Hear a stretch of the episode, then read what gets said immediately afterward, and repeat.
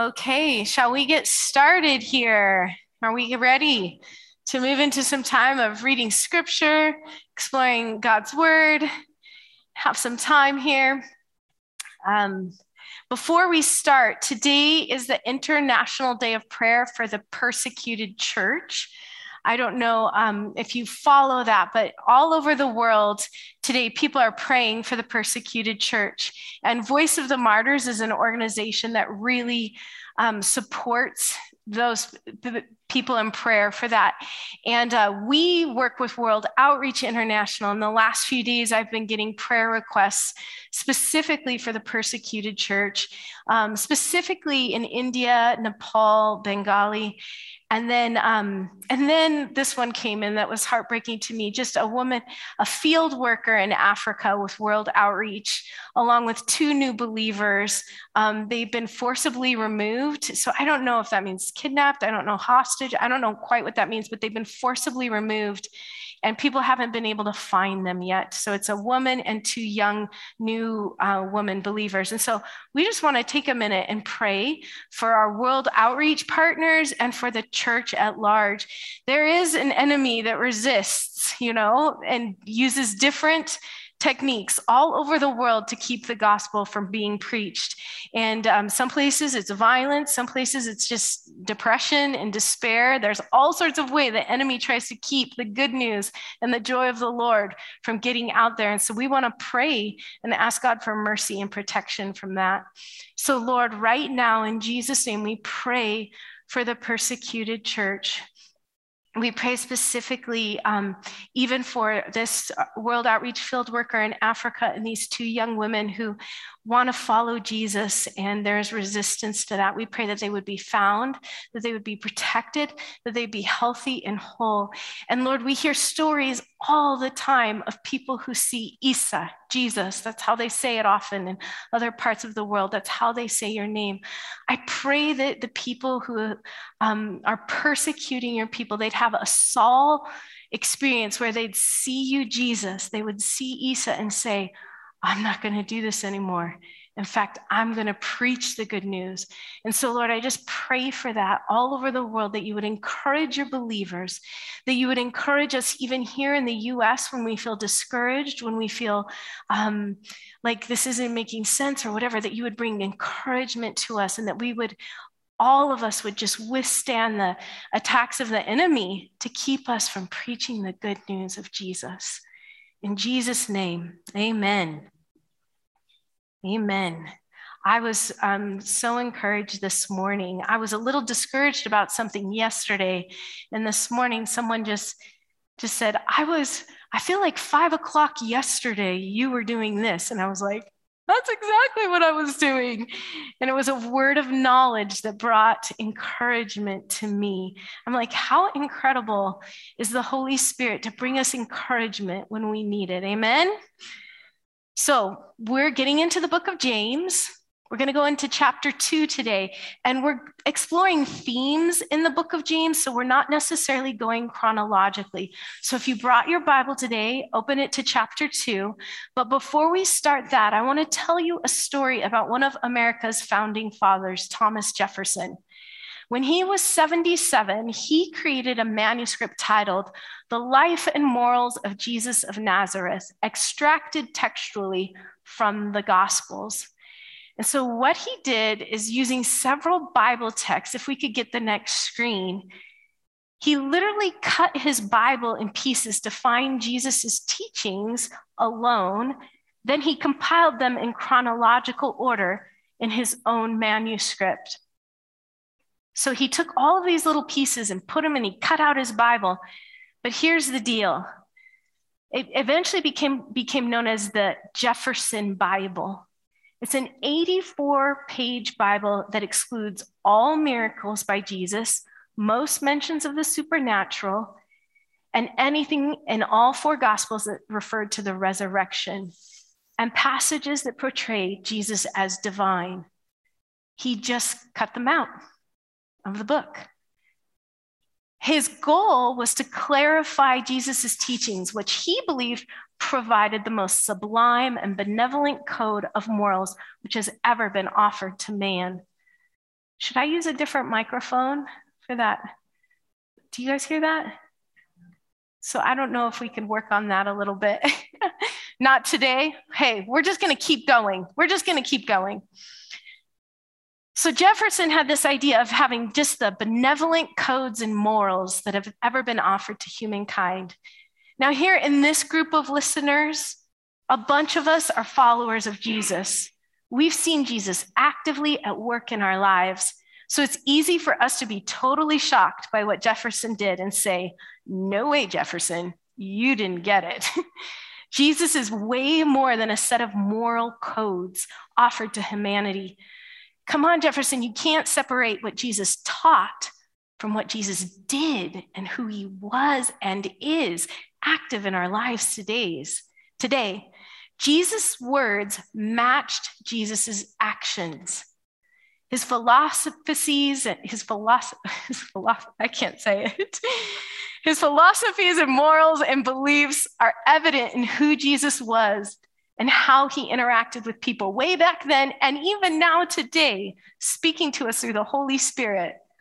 You cannot separate the power and the resurrection and the lived life of Jesus from his teachings and beliefs, right? Jesus lived a life that was congruent. He walked the walk, he talked the talk. So we can be super critical of Jefferson, but if we're honest, we're tempted to do the same thing. We cut and paste our belief and faith and our actions and deeds in patterns that make the most sense to us. Soon enough, I have the 84 page Sarah Bible. There's Jefferson one and the Sarah one. Remember in our introduction to this wisdom series in the book of James, we talked about James being concerned with wholeness and integrity in our faith. He didn't want the church to live a fractured and compartmentalized faith. Remember in James 1:22 when he says, "Dear brothers and sisters, don't just listen to God's word, you must do what it says. Otherwise, you're only fooling yourselves." We don't want to just be fooling ourselves. The message of James emphasizes God's heart that we as followers live wholeheartedly in a way that matches our beliefs. So it's not just in our head, it's not just in our heart, it's in our hands and our feet. Think about a time when you've been listening to some beautiful music. We, we have um, cello players and drummers and pianists here today.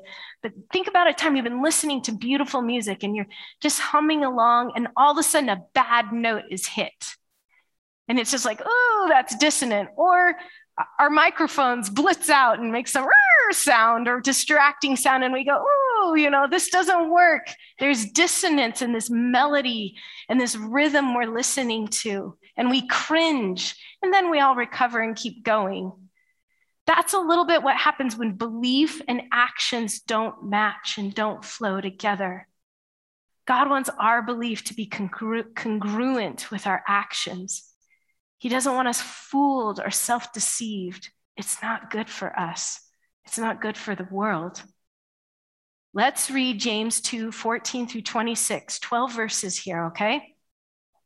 What good is it, dear brothers and sisters, if you say you have faith, but you don't show it by your actions? Can that kind of faith save anyone? Suppose you see a brother or sister who has no food or clothing, and you say, Goodbye, have a good day, stay warm, eat well. But then you don't give that person any food or clothing. What good does that do?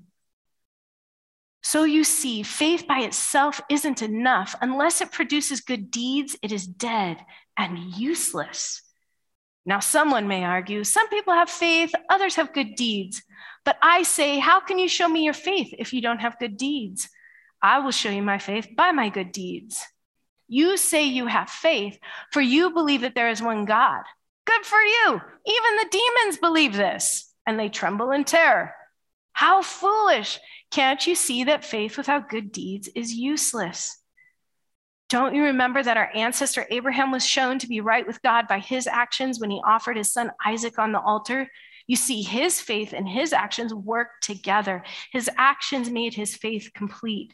And so it happened just as the scriptures say Abraham believed God, and God counted him as righteous because of his faith. He was even called the friend of God. Ah, oh, wouldn't that be wonderful? I think I am. so you see, we are shown to be right with God by what we do, not by faith alone. Rahab, the prostitute, is another example. She was shown to be right with God by her actions when she hid those messengers and sent them safely away by a different road. Just as the body is dead without breath, so also faith is dead without good works. Now, for some of us, for those of us who might have been raised in the Protestant tradition, James' words can sometimes be confusing especially when he says, We are shown to be right with God by what we do and not by faith alone.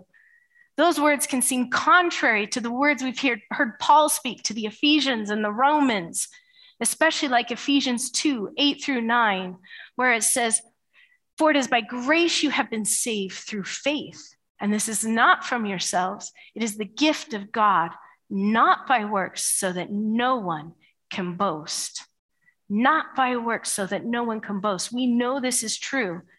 And then Romans 10 10, for it is with your heart that you believe and are justified, and it is with your mouth that you profess your faith and are saved. We know that it's a change of heart and belief that opens up life opens us up to new life in Christ. And we're unbelievably thankful that we are saved from sin, rejection, evil, bondage, shame, condemnation. We're saved from all of that by grace alone, God's goodness.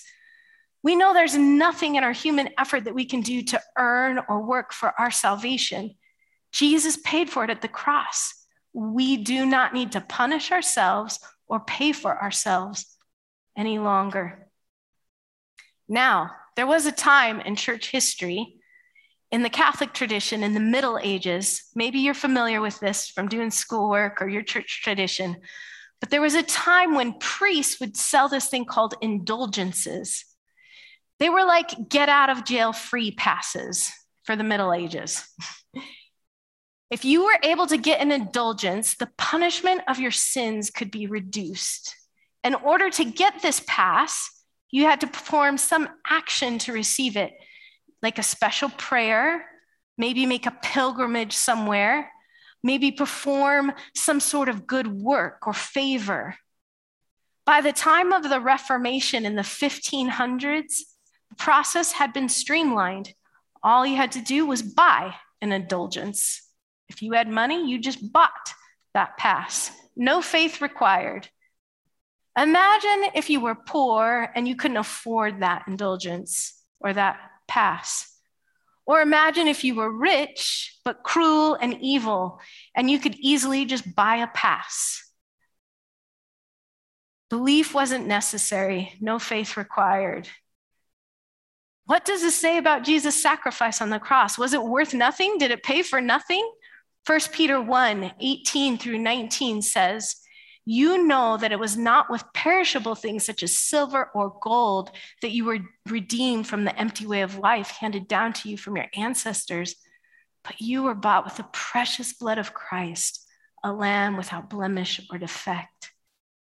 Jesus took care of it, right? Hallelujah. Soon, a young monk named Martin Luther came along the scene and he resisted the Catholic tradition he said, This is wrong. You cannot buy salvation with money or with works. Faith cannot be reduced to a transaction, a formula, a ritual performed. Martin Luther found freedom in Paul's teachings on grace, and he told everyone about the unconditional good news of the gospel and brought others into freedom as well. However, Luther thought the book of James was problematic. He didn't like it, and he didn't even think it should be included. Isn't that interesting? He's like, this is too confusing. I just want to pause for a minute and say it's okay to wrestle with scripture and tradition and compare and contrast and say, like, why did James say this? And why did Paul say that? And how does it work out? That process is so good for us because it takes us back to Jesus and the Holy Spirit. And we say, Holy Spirit, how does this work in my life? What do you want me to do? Where do I need to change my faith walk? You read it in the Psalms when the Psalms are wrestling, the psalmists are wrestling with their expectation of what God is doing and what they know and their experience. And they're like, God, where are you? Two thirds of the Psalms are lament, two thirds. So it's okay to do that. Jesus did it when the, with the disciples when he was helping them unravel what they knew from the law and the prophets and apply what the news he was bringing, the good news he was bringing. So the book of James highlights that faith without works is dead and does us no good. And Paul, in his writing, highlights that works don't save us. And in the whole of these scriptures, we read and understand that we need both belief and action. We both we need both a life of faith that is whole, not fractured, not dissonant, not cut and pasted. We need it all. So James asks us, I'm going to read the message version. Dear friends, do you think you'll get anywhere in this if you learn all the right words but never do anything? Does merely talking about faith indicate that a person really has it? For instance, you come upon an old friend dressed in rags and half starved and say, Good morning, friend, be clothed in Christ, be filled with the Holy Spirit, and walk off without providing so much as a coat or a cup of soup. Where does that get you? Isn't it obvious that God talk without God acts is outrageous nonsense? I love that. Isn't it obvious? This is outrageous nonsense. What good is your faith? Let's have the courage to ask that question. It's not a condemning question, it's not a judgment. There's no condemnation in Christ. It's just an honest question. Do I, do we live a compartmentalized, cut and paste kind of faith?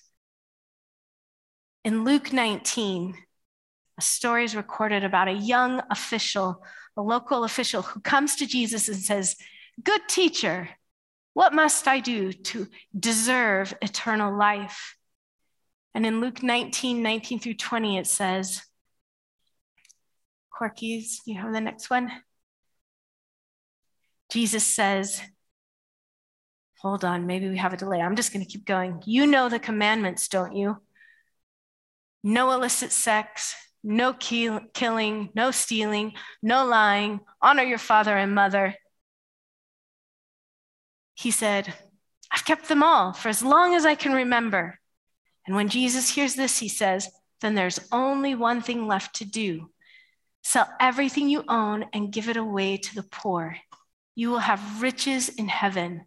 Then come, follow me. This was a very this was the last thing the official expected to hear. He was very rich and became terribly sad.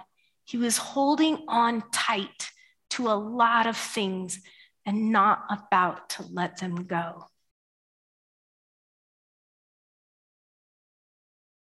It was a cut and paste faith. I believe in God, but there are some things I'm holding on to and I'm not about to let go of.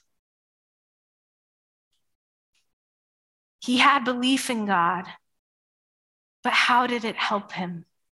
How, how does it help us when we hold on to things? James 2 19 through 20. Here's an interesting passage. James is constantly referring to the Old Testament in ways that we might not realize because we're not Jewish, we haven't been raised in that tradition. But he's referring back to, the, to a prayer called the Shema. See if you can hear it in here. James 2 19 through 20 says, You say you have faith, for you believe that there is one God. Good for you. Even the demons believe this and they tremble in terror. How foolish. Can't you see that faith without good deeds is useless? James is speaking to his Jewish brothers and sisters and saying, Remember the Hear, O Israel, the Lord our God, the Lord is one. Was a popular prayer. It was a prayer that was written on their hearts and on their minds and in their doorways. They would pray this prayer all the time Hear, O Israel, the Lord our God, the Lord is one. But the second part of the scripture is love the Lord your God with all your heart, all your soul, and all your strength, like Stanley alluded to this morning, or he didn't allude to it, he said it. It's all your heart, all your soul, all your strength. So there's belief in one God, but then there's action in response. Love follows belief, all the heart, all soul, all strength kind of love. Jesus said it in Matthew 22, 37 through 40. We read, Jesus replied, You must love the Lord your God with all your heart, all your soul, all your mind. This is the first and greatest commandment. A second is equally important love your neighbor as yourself. The entire law and all the demands of the prophets are based on these two commandments. When you believe in God and love God with all your heart, all your soul, and all your mind, what flows naturally next is loving your neighbor. Action flows next. The book of James parallels Jesus' Sermon on the Mount. In the Sermon on the Mount, Jesus teaches us how to love God, how to love one another. And at the conclusion of it, he says this Many scholars believe the James 2 passage we just read refers directly to these verses in Matthew 7. Anyone who hears these words of mine and puts them into practice is like a wise man who built his house on the rock. The rain came down, the streams rose, and the winds blew and beat against the house, yet it did not fall because it had its foundation on the rock. But everyone who hears these words of mine and does not put them into practice is like a foolish man who built his house on sand. The rain came down, the streams rose, the winds blew and beat against the house, and it fell with a great crash. Last week, we gathered in small groups and prayed for one another to have courage to be witnesses for Jesus. And I know that that was a really powerful time for some of us because sometimes it's hard to live wholeheartedly in word and action, in belief, and heart, and in reality, living it out in daily life. But it was a beautiful time of prayer. We need encouragement to be courageous, don't we? It takes courage to hear Jesus' words and put them into practice. It takes courage to believe that Jesus is the resurrected, miraculous one, not just a code of morals that has been offered to humanity. Jesus is more than that, and it takes courage to believe and put trust in that. It takes courage to not just cut and paste verses that make sense to us, but to wrestle with the whole of Scripture, to wrestle with our faith and to wrestle with faith in action. How do we do this? It's not easy, is it? It's not easy, but we can do it because of God in us. It takes courage to believe in one God and to love God and others. But we can do it God's grace and power is with us. At the end of that James 2 passage that we read, he talks about Abraham first, right? Abraham, the father of our faith. We're all sons and daughters and children of Abraham, we say, because we've been adopted into this family. Abraham, the friend of God. Abraham, who um, believed God for the promise. We know a lot about Abraham's story. He's a hero of faith. But James finishes the section not with Abraham, the father of the Jewish tradition, but with Rahab, a prostitute from Jericho. I love it. Rahab was a prostitute who lived in a foreign city named Jericho. I don't want to tell the whole story right now. But God tells his people to go and take the city of Jericho. And Rahab, at great risk to herself, helps God's people in this situation. James says this he says, Rahab the prostitute is another example.